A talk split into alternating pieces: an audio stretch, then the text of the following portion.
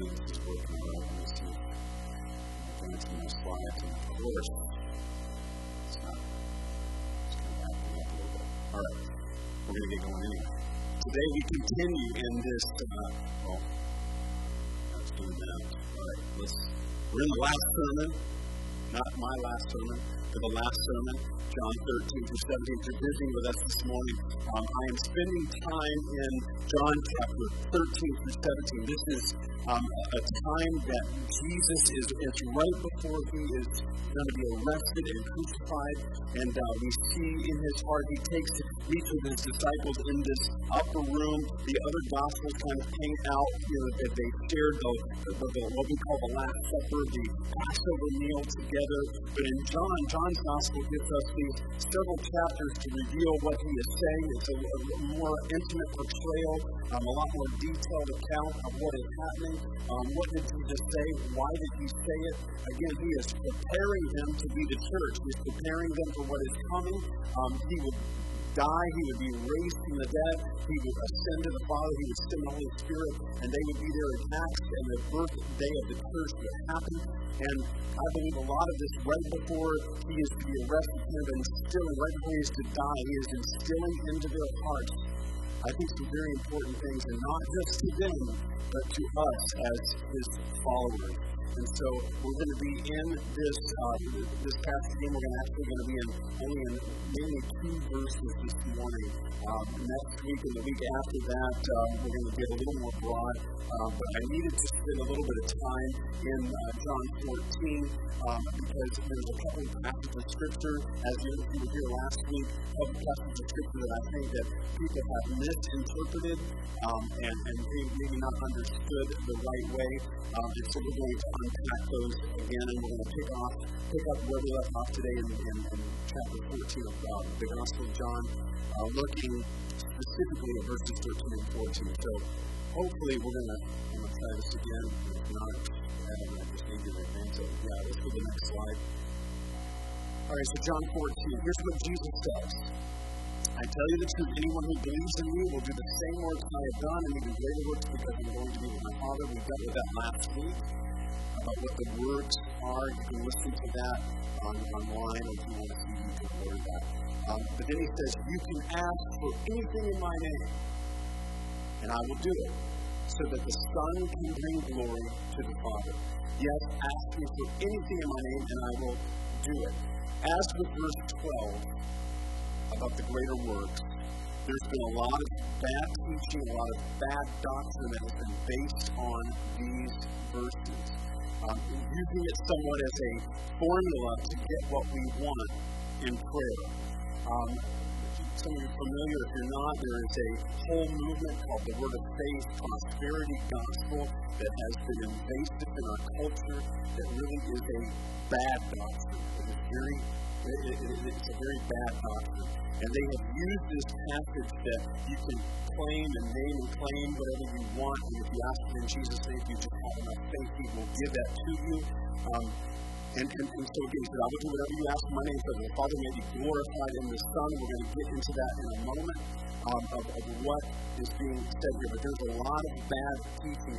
So if we say that that's a formula, so I'll get the job if I just ask the Lord, right? In Jesus' name, I'll get the job, I'll get that money, I'll get that husband and wife that I've been praying for, I'll get the healing, I'll get whatever I want. Isn't that what the scripture says, right? Maybe. At it. That's why we're going to unpack it. I can say to you, I've been still waiting for a million bucks in Porsche for a long time. And man, I asked, man, I asked the Lord, you know, I could do a lot with that money. He did give me the, the most amazing wife in the world, so I can say that that is, uh, that is a gift from the Lord. I, I, I did get that. But that's only proof that God is good and that He likes me. That's the grace of God, right? The grace and mercy of the Lord. I pray for a good wife, and He said, okay, I like you. I'll give you a million. God, you're so good. And so if we just claim those things in Jesus' name, He's supposed to do it, right? And folks, it isn't a formula just to get what I want, just to get my prayers answered. Again, there are people that have believed bad doctrine, and, and, and, and you have to look at the, the, the, the burden of proof. There are people that have believed this, or they stood on this or that, and they prayed for healing, and they believed this, and they didn't get it. And it didn't happen the way they thought. There have been a lot of people in the Word of Faith movement that they had, that, I mean, ministers and people that have claimed healing, and they end up passing away. And so then the big question becomes what, what's wrong? What happened? And we begin to be tormented by trying to figure out maybe what am I doing wrong? What's happening? Did I not praying the right prayer? Now, there are things in the Bible that if our relationships aren't right with others, if we are refusing to forgive someone, and then we think that God's going to answer our prayer, Jesus said, if you don't forgive, I won't forgive you. In 1 Peter 3, Peter writes, he said, Husbands, treat your wives with an, in an understanding way so that your prayers aren't hindered. That's a heavy weight for men, right? Notice it doesn't say men understand their wives. Treat them in an understanding way. Right? Because that's not a cut down limit. We're, we're just we're wired differently, right? It can be the same thing, understanding husbands. I don't understand the way you think but it isn't a formula. And I think a lot of times when we get into the torment, we're trying to figure out the formula. And then what happens is it's not faith, it's a lot of fear, it's a lot of inner turmoil. And so I, have seen it. We have seen it in the years of ministry, the years that we have that we've been around people. It seems like faith, but it isn't faith. It's a lot of times based in fear. Is what happens when your prayers aren't answered. When you prayed and you, you obeyed that scripture, you ask in Jesus' name, what then? I prayed. So is the text untrue? Or have we made it something that it was never intended to be? Have we made God into some sort of cosmic genie? Because again, this passage has caused a lot of pain, a lot of confusion, a lot of doubt, a lot of frustration.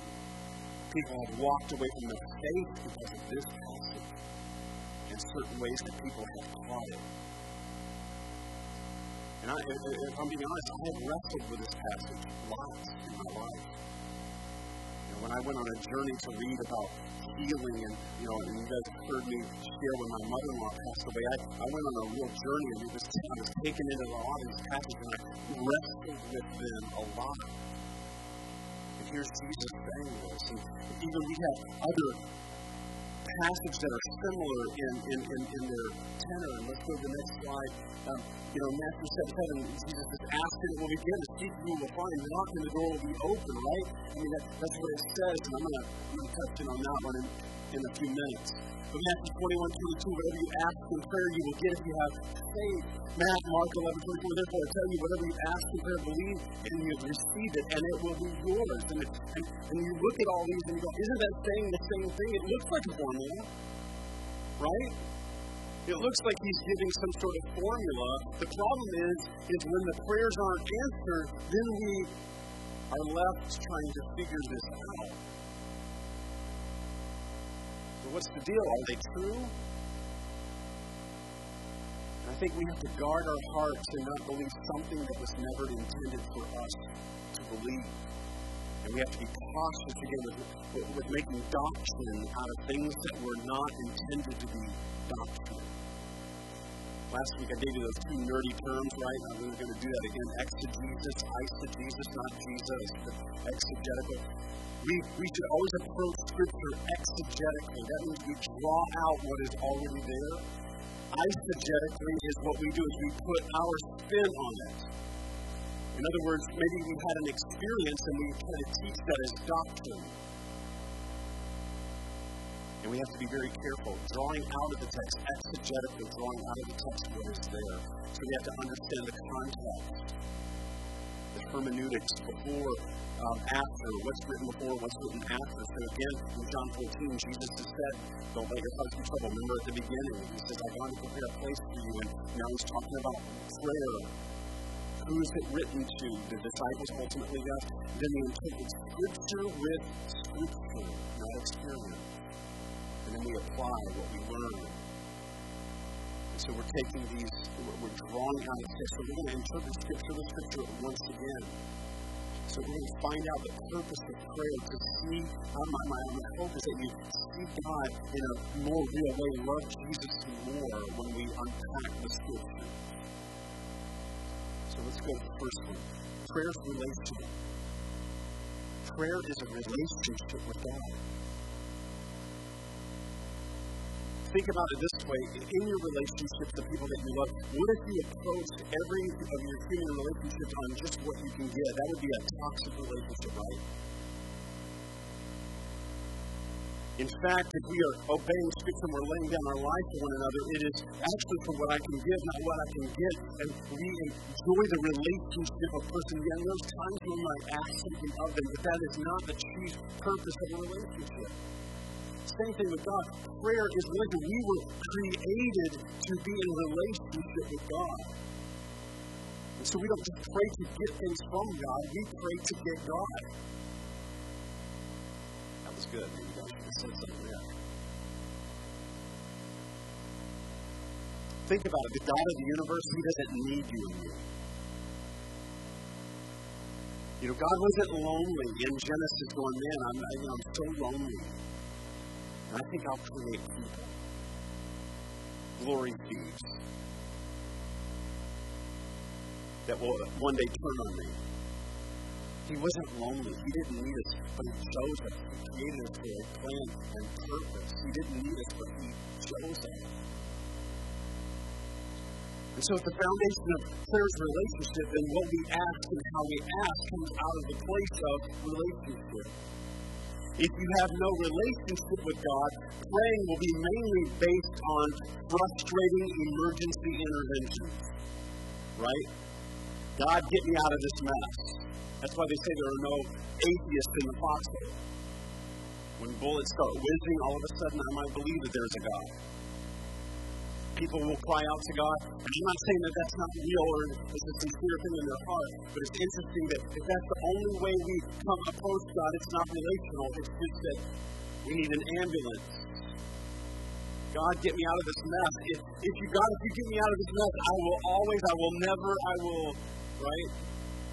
Many people approach it. If we're not careful, even when we're walking with the Lord, instead of being changed from glory to glory, we can live from crisis to crisis. God, we were created for a day to day relationship with Him.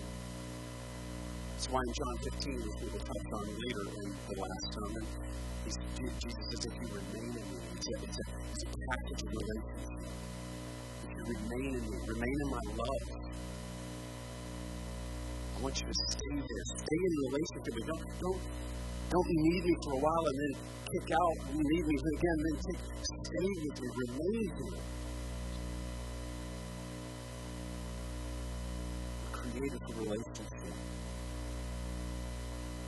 Sometimes He does answer, sometimes He will rescue, sometimes He will miraculously intervene, sometimes He doesn't.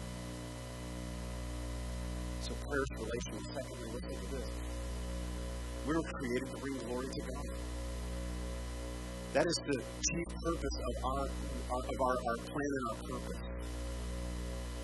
That's why when a lot of people think that God has a plan for my life, a lot of times we immediately equate that with some sort of public ministry. And that's not biblical. You know, I'm called to bring glory to God doing this, but you're called to bring glory to God in what God has for you, in the sphere of influence, in the place you work, the people you are around, the family that you are in. It's all by God's design that He has purposely placed you there to bring Him glory. We're all created to bring Him glory. That's why in this text, okay, when he's saying ask anything, listen to what Jesus says. The scripture with scripture. You can ask for anything in my name, and I will do it. So what? So that the Son can bring glory to the Father. So the purpose is to glorify God, to bring glory to Him. And He can get glory out of anything.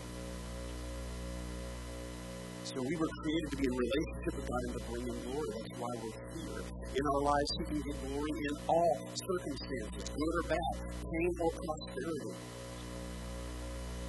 That's why Paul says, I've learned to be content in all circumstances. Philippians 4, remember when we, when we, when we loved I can do all things through Christ who strengthens me? And we just, but if you, if you look before that, he is talking about contented when you have nothing.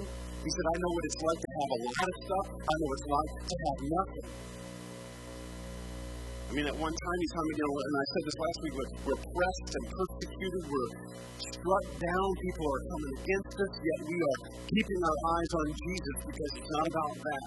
The blessing is not just in being in peace and without struggle. It's even in the struggle that I am at peace because of who God is. And so I can do all things through Christ who strengthens me. I can be content in every circumstance.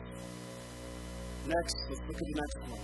Prayer is about God's will being done for His glory, right? It's about God's will. That's why, what does it mean to pray in His name? When He says, You pray in my name, John 14, 14, you may ask me anything in my name. We're look at those other passages a second, and I will do it. Here, Jesus does not promise His disciples anything and everything they want. Because remember, he's saying, earlier he said, don't let your hearts be troubled. They were going to endure intense persecution. They were going to be tortured and killed, murdered for their faith. And so, again, that would be the, the disciples understood that Jesus wasn't saying that this means this is a license that you can have anything that you want. They understood that. That, that he wasn't talking about that. Because I'm sure when they're, they're, they're, crucified upside down or they're filleted with knives or they're boiled in oil, they're thinking, oh, well, Jesus, get me out of this. You said if you ask anything in your name. But they, they didn't equate that. They understood what he was saying. If you ask in my name. To pray in Jesus' name is to pray on the basis of his authority, but it also it involves praying according to the will of God. And that's what Jesus always did. Look at the scripture. And interpreting scripture with scripture. For I have come down from heaven not to do my own will, but the will of him who sent me. Jesus said, I don't, I don't do anything on my own behalf. I do what the Father has sent me to do. And ultimately, that would be to go to the cross. Matthew 6, we are taught how to pray. Remember, Jesus said, Here's how you should pray Your kingdom come and your will be done on earth as it is in heaven. And guys, this, this, this is a powerfully peaceful sovereignty of God prayer. God, your will be done. There's no exception to that clause. There's no exception except for this, or except for healing, or except for um, financial provision, except for he says, your, your will be done. We can pray that, and we can trust and rest in His sovereignty.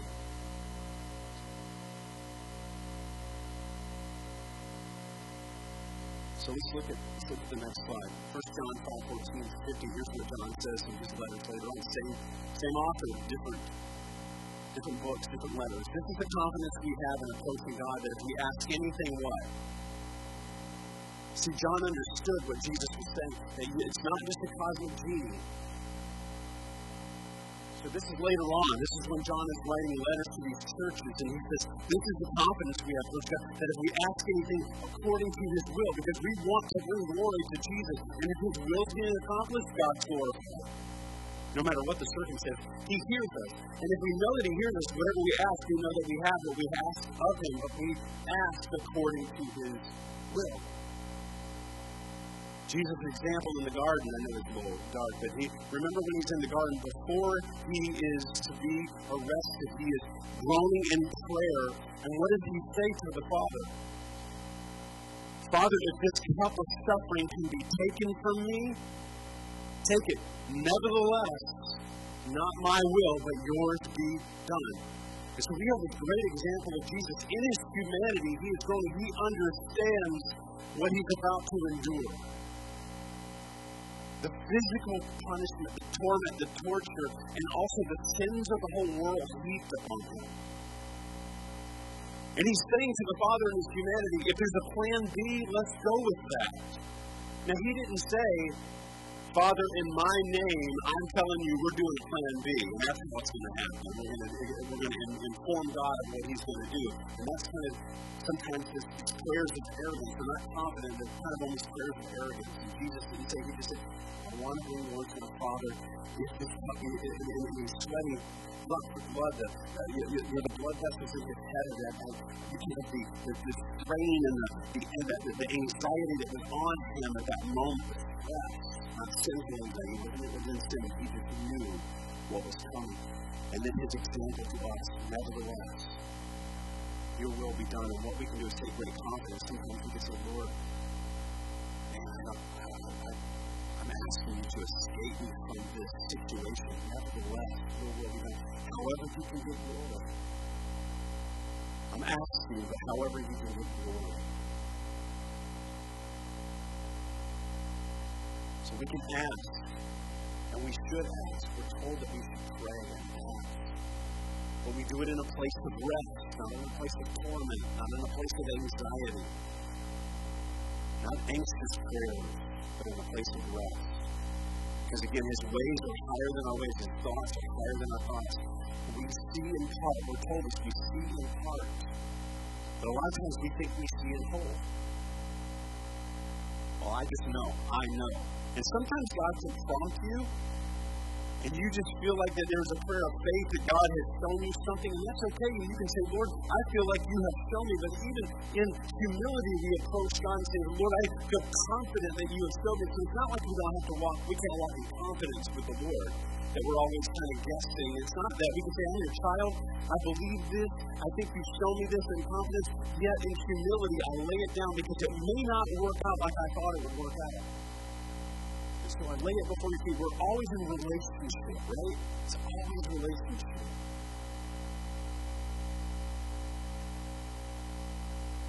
That's why relationships are walk with Him in faith. I don't see it all, but I trust Him. And so prayer is relational. We are created to bring Him glory, and we must ask according to His will. So the issue is when we presume to know the will of God in certain situations. You know, we may not see that providing for us in a certain way is the greatest way to bring Him glory. We kind of think, um, I know how to bring you greatest glory. If you will do this for me.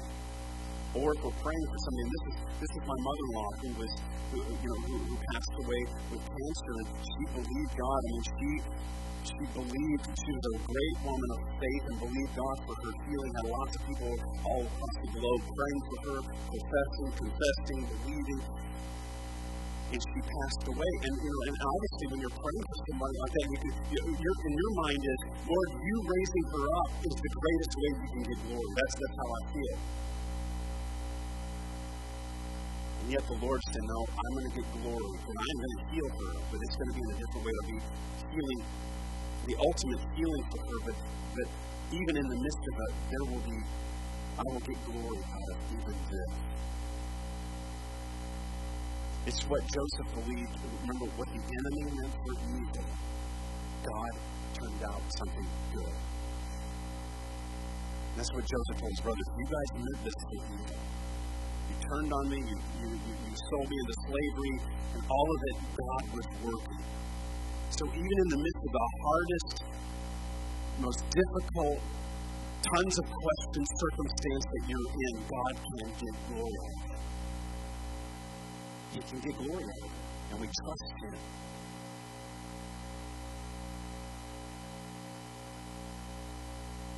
Sometimes we feel like that we have the plan that God should do if he would just listen to us.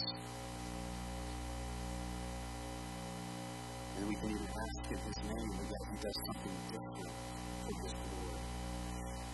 Prayer is also about our motives. Let's look at the next passage. James 4 3 says, When you ask, you do not receive because you ask with wrong motives. And so then we ask the question, what are, what are my motives in prayer? That's why I can probably ask for a million bucks in a Porsche, but you know that's not the right motive.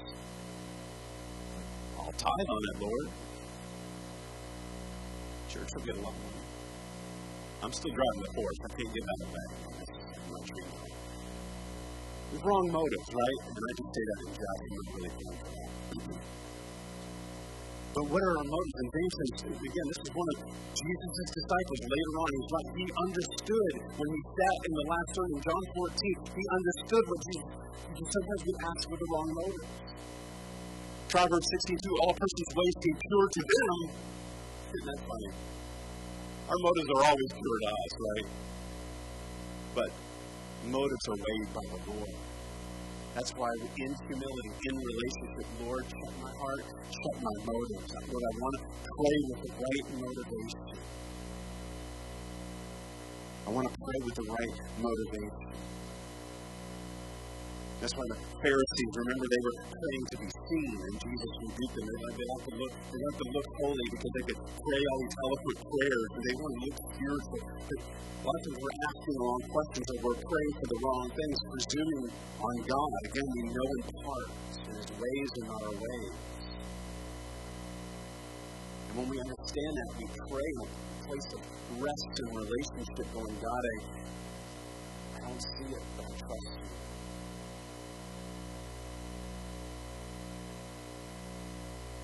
Don't understand it, but I trust you.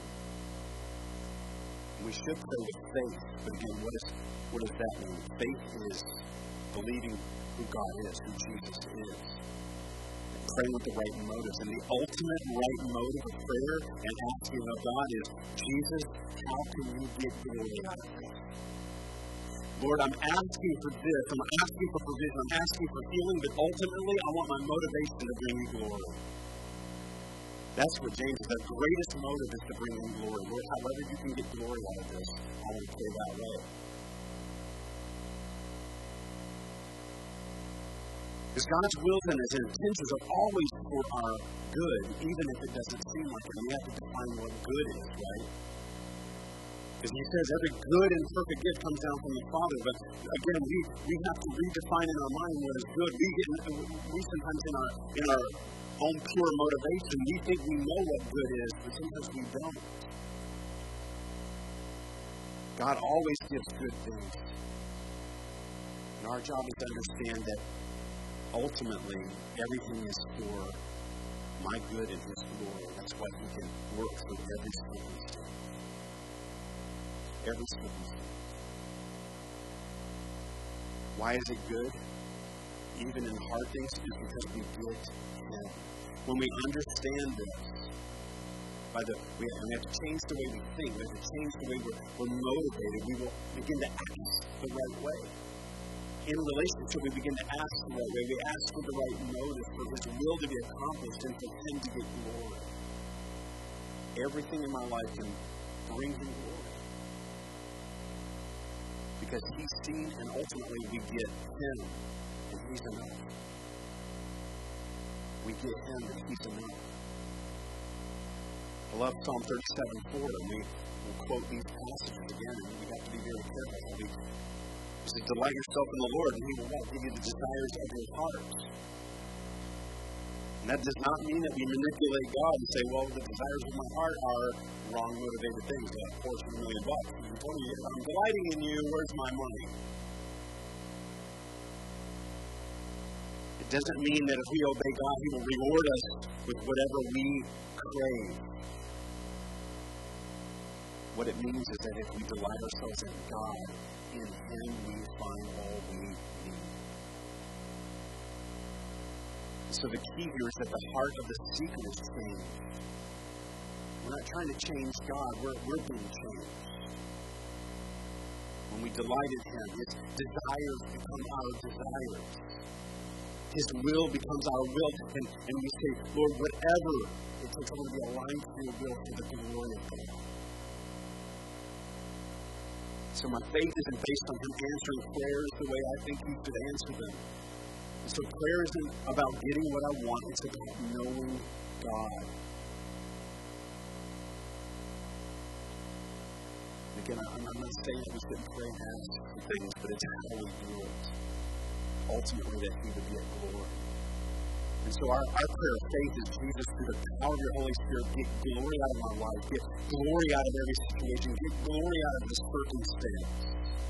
I ask for these things, and I ask for that. My ultimate desire is that you receive glory and seen in and through me. in good or in bad.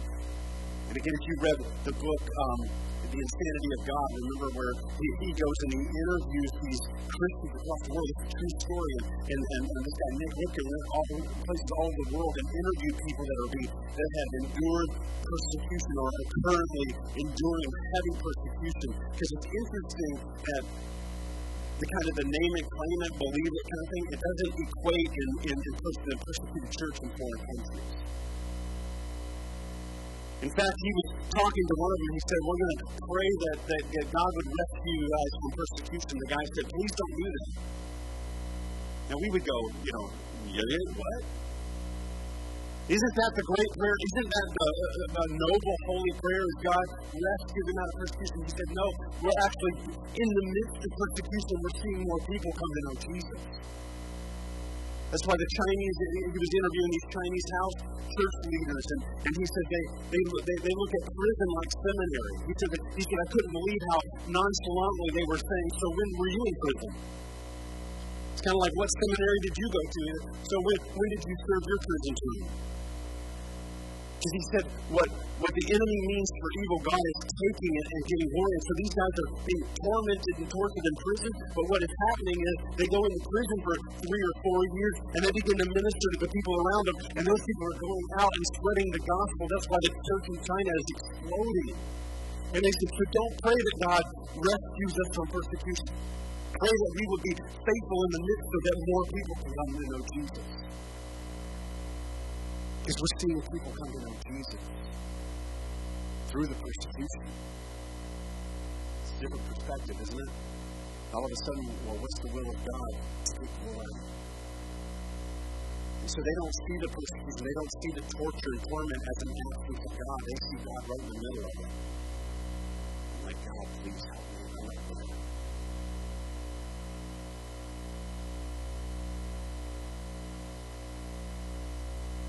Our lives should be lived to bring glory to God and reveal His work and His ways through us.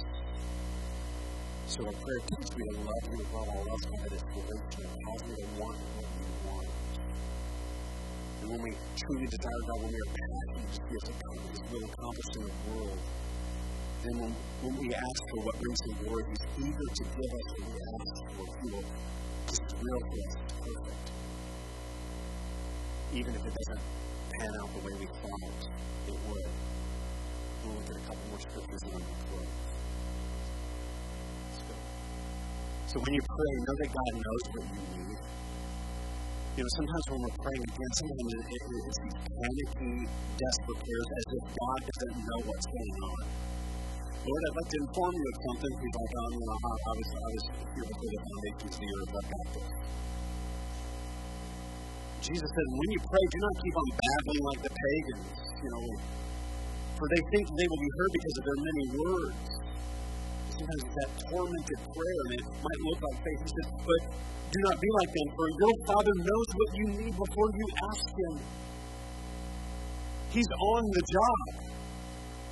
He knows our needs before we even bring them to Him. He is aware of us, and that gives me great hope that even in the situation that, that might be desperate, God's all over it. The Holy Spirit is working. And we just say, Lord, I don't get it. I don't know what's going on, but you're working. Thank you that you know my need. Let's look at the next one.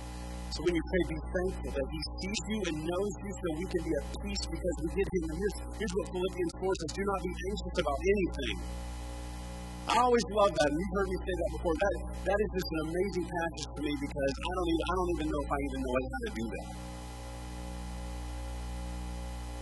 And again, Paul would write in these ways to kind of overwhelm us and purpose that well we would need Jesus so much. Do not be anxious about anything, but in every situation by prayer and petition. So he said, Yeah, pray. Bring your request to God. And with thanksgiving. Present your request to God with thanksgiving And then the peace of God, which transcends all understanding, will guard your hearts and minds in Christ Jesus. So why is it, why can we do it in thanksgiving? Because then it, this ties together within Scripture and Scripture that Jesus is on the top. We can say, Lord, here's the need. Thank you that you're already aware. Thank you that you're on the job. Thank you, Holy Spirit, that you are working in the midst of everything. Just like Joseph when he is in prison and he feels forgotten, that God, you are here. I don't get it, but you're here. And later on, you can say, I look back. I didn't see it at the time because it was hard, but God was working. God was moving. The Holy Spirit's power was there. I didn't see it, I didn't perceive it, but I walked in faith. And sometimes, guys, the miracle is that you're walking through it with your eyes on Jesus when there are no answers. Because he can, like the children of Israel, um, the, the, the Shadrach, Meshach, and Abednego, you know, he can he can get you through the fire, he can be with you in the fire, or you're going to walk through the fire and then you'll find out that he was there all along. And that's why don't be anxious, because a lot of times we pray anxiously. And to me, that again, that word faith, name it, claim, what I've seen in a lot of those people, it turns into fear, anxiety, and stress because they're trying to figure out why the formula isn't working. There are no formulas. If there was a formula, we wouldn't need a relationship. And I wanted to end with this here. Ask, seek, and knock. And this is that passage that we will ask and will be given. You know, seek and you will find. Knock and the door will be open to you. For everyone who asks and seeks, the one who seeks finds, and the one who knocks, the door will be open. Right, Jesus, that sounds like a formula, right? If I do that, right, won't it happen? But it's interesting that Jesus would use this way of talking about prayer. This is in the Sermon on the Mount. Maybe you've never looked at it like this before, but you know, a lot of times prayer begins with asking. Right? We ask him questions, Lord, I need your help and I to understand what, you, what, what what's happening here. We're asking him to intervene. Lord, please touch, heal, provide, minister, do something. My my loved one has a need, my friend has a need, I have a need, I'm asking you. And, and Jesus said, ask. But he's leading us somewhere. Ask. Because after we ask for a while, and, and maybe it doesn't happen the way you think it's going to happen, then all of a sudden it's a search, right? It goes from asking to searching. And it's interesting, again, that Jesus would say that way ask, you receive, seek. So if, if, it's not happening the way we thought, we, we, we begin to go on a search. Lord, what, what am I missing? What's the missing component here? David had those prayers. Lord, where are you at? I'm searching, I'm seeking, I'm trying to find. Seek and you will find, Jesus said. So the asking turns into searching. The searching ultimately leads us to a door. Come on, people, you see where I'm going with this? Knock. You know when you go to someone's house and you knock, you're expecting that someone, not something, someone is going to answer the door. And so you're asking or seeking leads you to a door. Jesus said, knock and it will be open because guess what? I'm here. John 10, what does Jesus say about himself? I am the door. Isn't that cool? Scripture with Scripture. Ask, yes, ask, seek, yes, seek is going to search, it's going to lead you to a door, and the door is going to be open. It's me, myself. You, I am what you're looking for. I'm the answer to your prayer. I'm the miracle you've been looking for. You thought you've been asking for this, but what you've been needing is me. I am the door.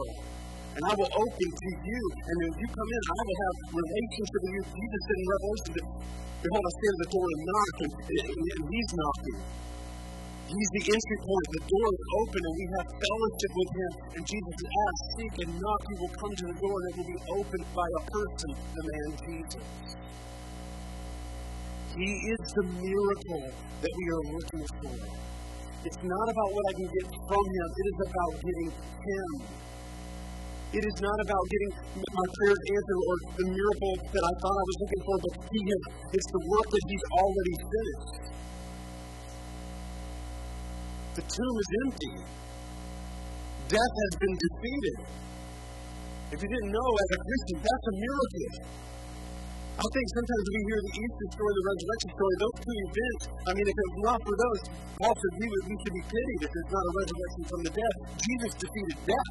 He was dead for three days and he took his life back up again to prove that I am the Savior of the world.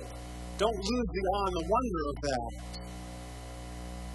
And then he loves me so much. At the beginning of John 14, don't let your hearts be troubled before he talks about prayer. I am going to prepare a place for you. That when you die, it's not the end. When you die from this earth, no matter how bad it gets, it's just temporary, and you're going to see me face to face, and I'm a place for you. You get me. And so then he loves me, and he's using my life for his glory. For the will of the Father, for the glory of the Father, and nothing is wasted. That's why his sovereignty brings me great grace and peace and can trust Him. And yes, when we're, I'm not, again, I'm not saying whatever will be, will be kind of prayers. I'm saying, yes, we can ask specifically. We can, Paul says, make your petitions known to God, but do it in thanksgiving. Don't be anxious. Don't be trying to figure out the formula, because what you're going to do is you're going to ask and you're going to seek and you're going to find that door, and it's Jesus Himself. And then it's whether I get healing, whether I get provision, whether I get that job, whether I get that husband or wife, whether I get that car, whether, whether I it, it doesn't because now I'm, I'm I'm aligned to you and it's for your glory and I love you and I get you. Because he knows what we have need of. He's all over. And we are here to bring him glory.